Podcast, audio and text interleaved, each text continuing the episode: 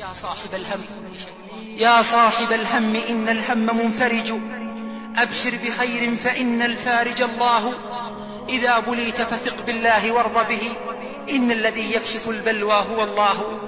ومن الأدعية ومن الأدعية عند النوازل والفتن والخوف. ما أخرجه أبو داود والنسائي عن أبي موسى. أن النبي صلى الله عليه وسلم كان يقول أو كان إذا خاف قوما قال اللهم إنا نجعلك في نحورهم ونعوذ بك من شرورهم.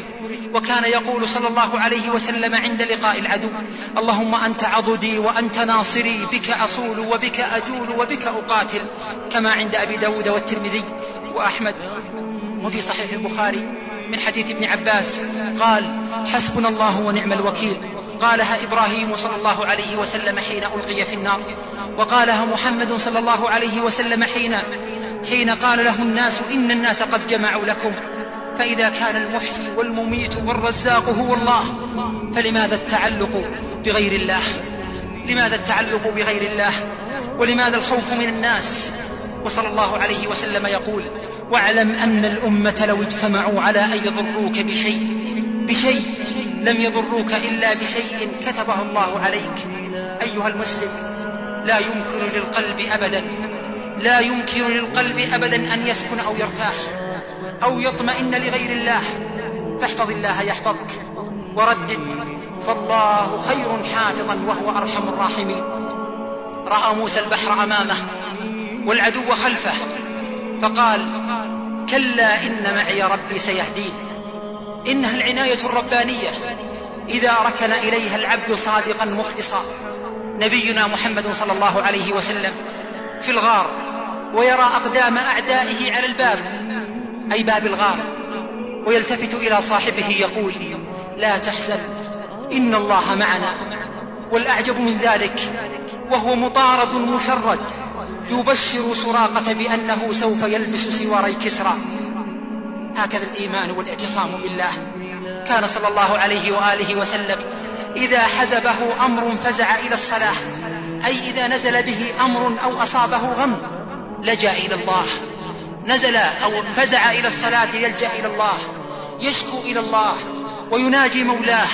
إنها الثقة بالله. الثقة بالله عند الشدائد. فهو يأوي إلى ركن شديد. فيا من وقعت بشدة ارفع يديك إلى السماء وألح على الله بالدعاء. والله يعصمك من الناس. وإن كنت مظلوما إن كنت مظلوما فأبشر فإن النبي صلى الله عليه وسلم يقول قال لمعاذ لما بعثه إلى اليمن واتق دعوة المظلوم فإنها ليس بينها وبين الله حجاب. كما في البخاري وعن أبي هريرة رضي الله تعالى عنه قال قال رسول الله صلى الله عليه وسلم دعوة المظلوم مستجابة وإن كانت أو وإن كان فاجرا ففجوره على نفسه. أخرجه أحمد وحسنه الألباني كما في الصحيحة. ألا قولوا لشخص قد تقوى على ضعفي ولم يخشى رقيبه. خبأت له سهاما في الليالي وأرجو أن تكون له مصيبة.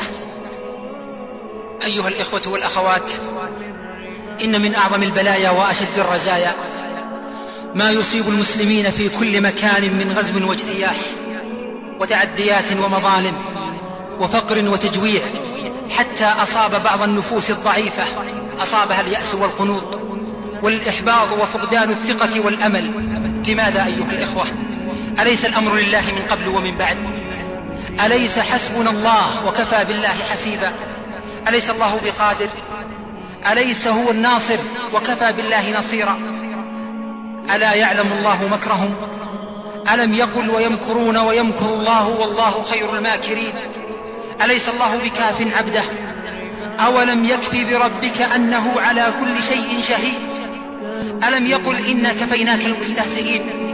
ألم يقل فسيكفيكهم الله وهو السميع العليم؟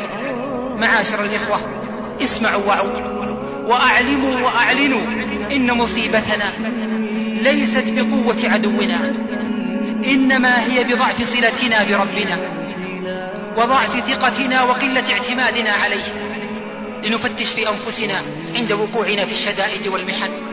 أين الضراعة والشكوى لله؟ أين اللجاءة والمناجاة لله؟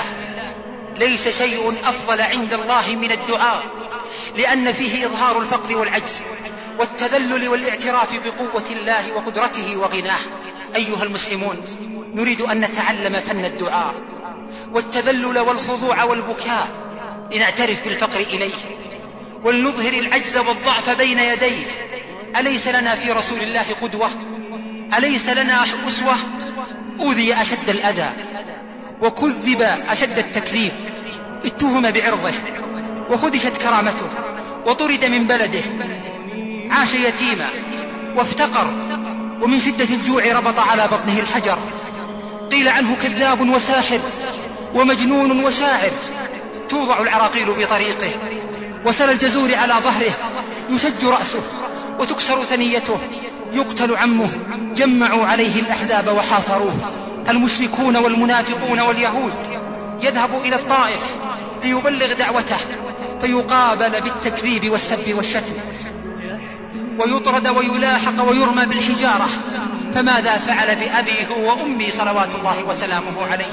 أين ذهب؟ من يسأل؟ على من يشكو؟ إلى ذي الجبروت والملكوت. إلى القوي العزيز.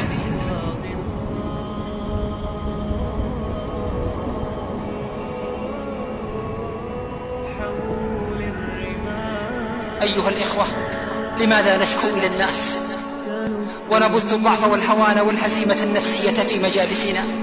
وننسى أو نتكاسل عن الشكوى لمن بيده الأمر من قبل ومن بعد. قل من ينجيكم من ظلمات البر والبحر؟ تدعونه تضرعا وخفية. لئن أنجانا من هذه لنكونن من الشاكرين. قل الله ينجيكم منها ومن كل كرب. قل الله ينجيكم منها ومن كل كرب. أليس فينا من بينه وبين الله أسرار؟ أليس, أليس فينا أيها الأحبة؟ أشعث أغبر ذي طمرين لو أقسم على الله لأبره. أليس فينا من يرفع يديه إلى الله في ظلمة الليل؟ يسجد ويركع ينتحب إلى الله يرفع الشكوى إلى الله. فلنشكو إلى الله ولنقوي الصلة بالله. والله غالب على أمره ولكن أكثر الناس لا يعلمون.